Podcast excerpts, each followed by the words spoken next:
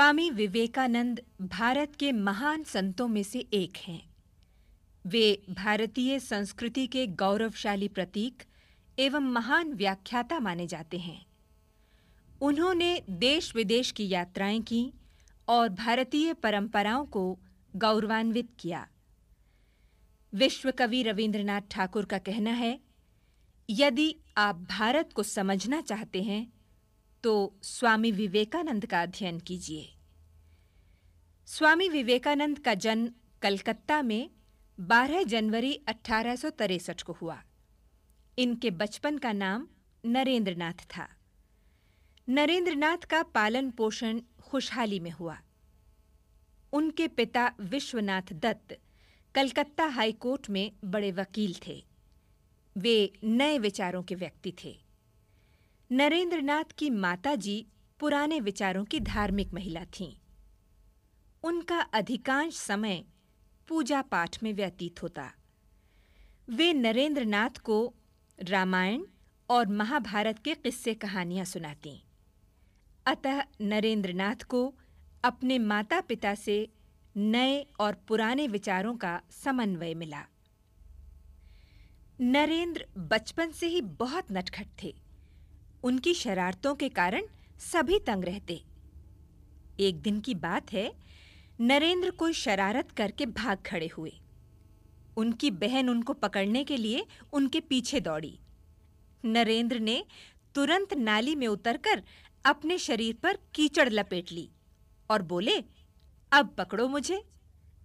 कीचड़ में लिपटे भाई को देखकर बहन अपना समूह लेकर लौट गई।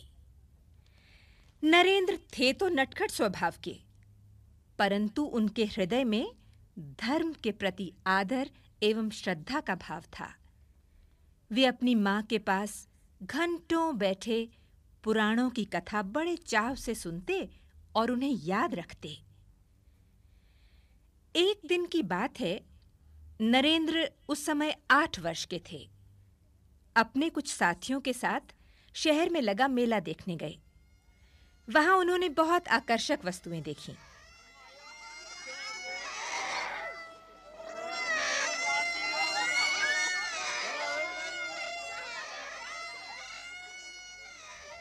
उन्होंने उत्सुकता से मेले की सभी दुकानें देखी। अंत में उन्होंने मिट्टी का एक शिवलिंग खरीदने का निश्चय किया। शिवलिंग खरीदने के बाद नरेंद्रनाथ के पास केवल चार आने पैसे बचे।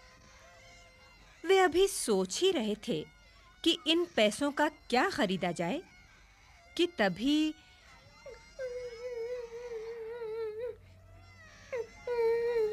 अरे ये तो किसी के रोने की आवाज़ है। कौन रो रहा है और क्यों रो रहा है? देखूँ तो ये आवाज़ कहाँ से आ रही है? ओ, ये तो एक बच्चा है। पता नहीं क्यों रो रहा है। चलकर इसी से पूछता हूँ तुम कौन हो और क्यों रो रहे हो? मेरा नाम राजू है। मैं यहाँ मेला देखने आया था। मुझे माँ ने मेले में खर्चने के लिए चार आने पैसे दिए थे। पता नहीं वो पैसे कहाँ खो गए। अच्छा?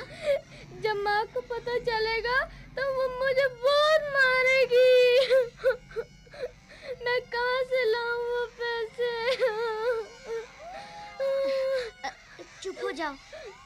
जाओ रो नहीं रो नहीं। मैं तुम्हें चार आने पैसे देता हूँ।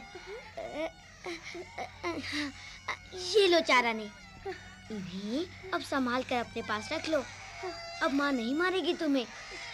जाओ खुशी खुशी घर जाओ। अच्छा अच्छा अच्छा।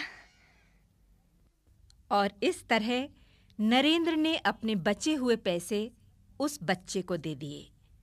बच्चा बहुत खुश हुआ। मेले से जुड़ी एक और घटना है, जिससे हमें पता चलता है कि नरेंद्र नाथ दीन दुखियों की सहायता करना अपना कर्तव्य समझते हैं। मेले से खरीदा शिवलिंग हाथ में लिए नरेंद्र नाथ घर की ओर चल दिए। वे अभी मेले से बाहर निकले ही थे कि उन्होंने देखा एक छोटा बालक दौड़ता हुआ सड़क की ओर आ रहा है। यदि उसे तुरंत बचाया नहीं गया तो गाड़ी के नीचे आ सकता है। नरेंद्र ने तुरंत हाथ में पकड़ी हुई शिवलिंग फेंकी और दौड़कर उस बच्चे को उठा लिया। तभी पास खड़े एक वृद्ध ने उससे कहा बेटा तुम्हारा शिवलिंग तो टूट गया। अब अब तुम किसकी पूजा करोगे? महाशय हाँ? कोई बात नहीं। है? मुझे खुशी है कि मैंने इस बालक की जान बचाई। ओ, यही मेरा कर्तव्य है। हाँ, मेरी सबसे बड़ी पूजा है। हाँ। नरेंद्र की माताजी को जब इस बात का पता चला तो उन्होंने बेटे को गले से लगा लिया और कहा बेटे जीवन में सदैव ऐसे ही काम करना। परंतु माँ एक अपराध हो गया। क्या? मुझसे शिवलिंग टूट गया। ये तो शिव जी का अपमान हुआ ना। बेटा नरेंद्र तुमने ऐसा जानबूझकर तो किया नहीं। नहीं। और फिर मनुष्य और मनुष्यता की रक्षा ही सच्ची शिव भक्ति है। तुमने जो किया मेरे बच्चे बिल्कुल ठीक किया। माँ।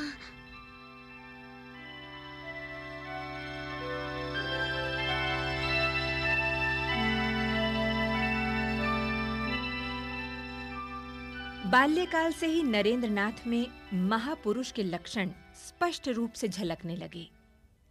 उनकी रुचि सदैव आध्यात्मिक ज्ञान की खोज में रहती। वे जब भी किसी साधु सन्यासी को ईश्वर या धर्म के संबंध में भाषण देते सुनते तो उनसे प्रश्न करते, क्या आपने ईश्वर के दर्शन किए हैं? परंतु उनके उत्तरों से नरेंद्रनाथ की संतुष्टि नहीं होती। समय बीतता गया। एक दिन की बात है उनकी कक्षा में प्रधानाचार्य धर्म और दर्शन पर व्याख्यान दे रहे थे।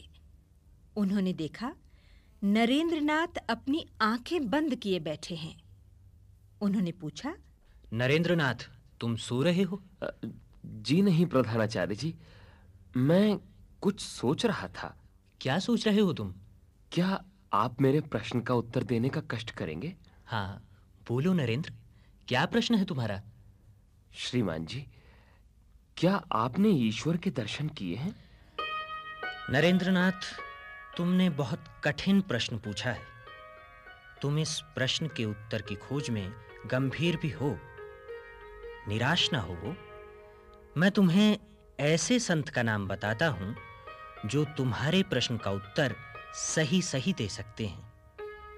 यदि वास्तव में ईश्वर के दर्शन करना और सत्य की प्राप्ति ही तुम्हारा उद्देश्य है तो तुम दक्षिणेश्वर में श्री रामकृष्ण परमहंस के पास चले जाओ। वे ही तुम्हें ईश्वर के विषय में बता सकते हैं।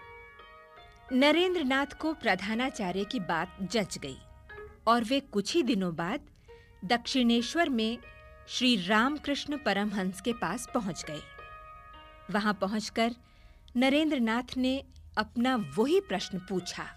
प्रणाम महात्मन। जीते रहो पुत्र। महात्मन मैं आपसे अपने एक प्रश्न का उत्तर जानने आया हूँ। क्या आप मेरे प्रश्न का उत्तर देंगे?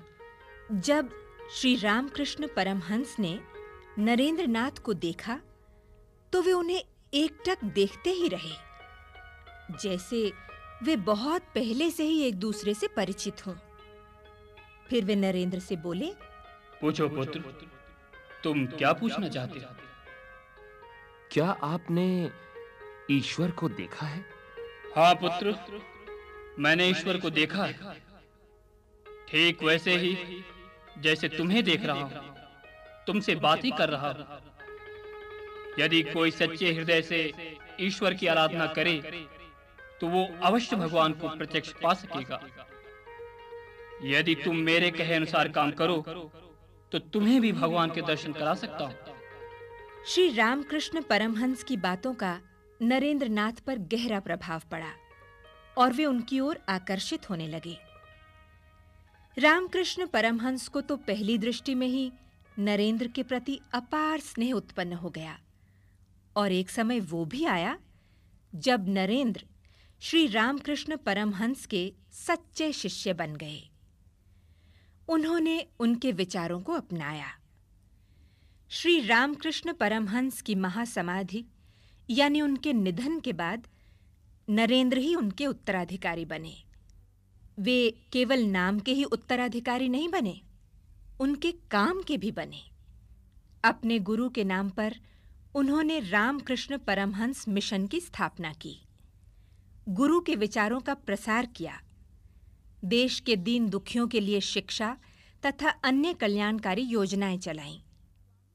अब वे स्वामी विवेकानंद के नाम से प्रसिद्ध हो गए और उन्होंने देश के अनेक भागों का भ्रमण किया।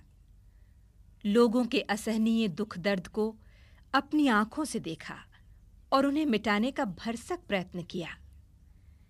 स्वामी विवेकानंद ने अपने एक पत्र में लिखा था, मुझे ईश्वर में विश्वास है। मुझे मनुष्य में विश्वास है। मुझे दीन दुखियों की सहायता में विश्वास है।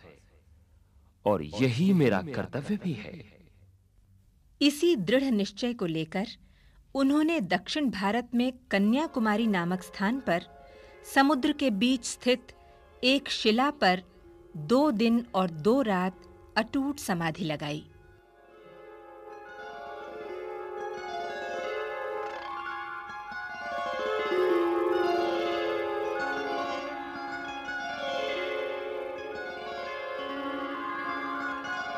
इसी समाधि के दौरान उनकी आँखों के सामने अतीत और वर्तमान भारत के चित्र उभर आए।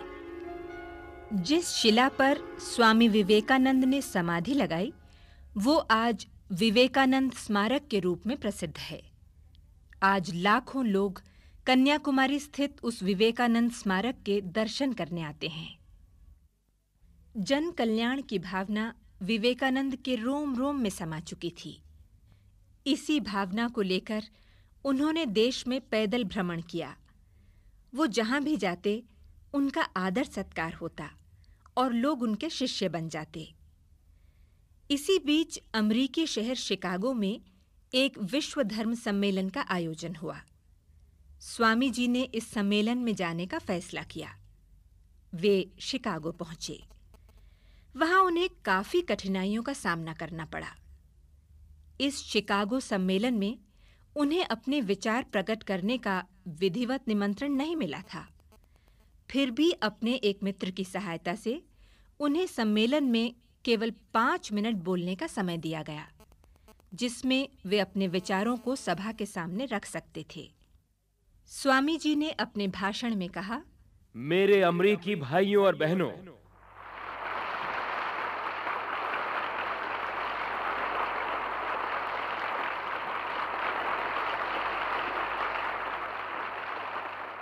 मुझे अपने देश भारत पर, अपने देश की संस्कृति पर और अपने धर्म पर गर्व है। ये वही देश है जिसने संसार के पीड़ितों की, दुखियों की रक्षा की है। सभी भारतवासियों को सर्वधर्म संभाव की शिक्षा दी है। मुझे ऐसे राष्ट्र का नागरिक होने का गौरव प्राप्त है जिसने विश्व के सब धर्मों और राष्ट्रों के शरणार्थियों को शरण दी है। इस धरती पर समय समय पर अत्याचार होते रहे हैं। भिन्न भिन्न धर्मों के लोग पीड़ित किए गए हैं। धर्म का अर्थ है अशांति और द्वेष को पूरी तरह दूर करना। हमारा कर्तव्य है कि अपने धर्म की श्रेष्ठता सिद्ध करते हुए दूसरे धर्मों को नीचा ना कहें। सभी धर्म एक समान है। सभी धर्मों का आदर करना हमारा कर्तव्य है।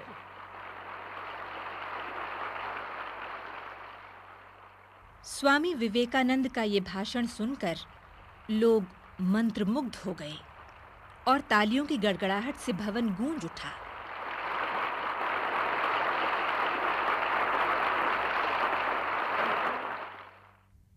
उनके विचारों की सभी ने प्रशंसा की। इसके बाद पश्चिमी देशों में स्वामी जी के भाषणों का तांता लग गया। उनकी ख्याति दूर दूर तक फैल गई। उनके भाषणों की चर्चा सारे विश्व में होने लगी। उन्होंने सुसंस्कृत भारत की जो छवि विश्व के सामने प्रस्तुत की, उससे भारतवासियों के मस्तक गर्व से उठ गए। और जब वे विदेश से भारत लौटे तो भारत की जनता ने उनका भावभीना स्वागत किया।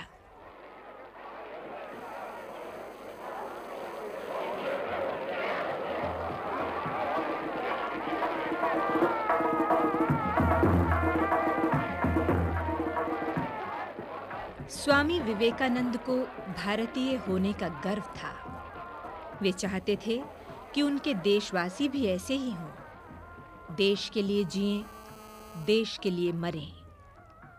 स्वामी जी में देशभक्ति की भावना कूट-कूट कर भरी थी। उनका सारा प्रेम भारत के प्रति था और भारत की सेवा में ही उन्होंने अपने प्राण त्याग दिए। आज भी उनके विचार उन्हें अमर बनाए हुए हैं।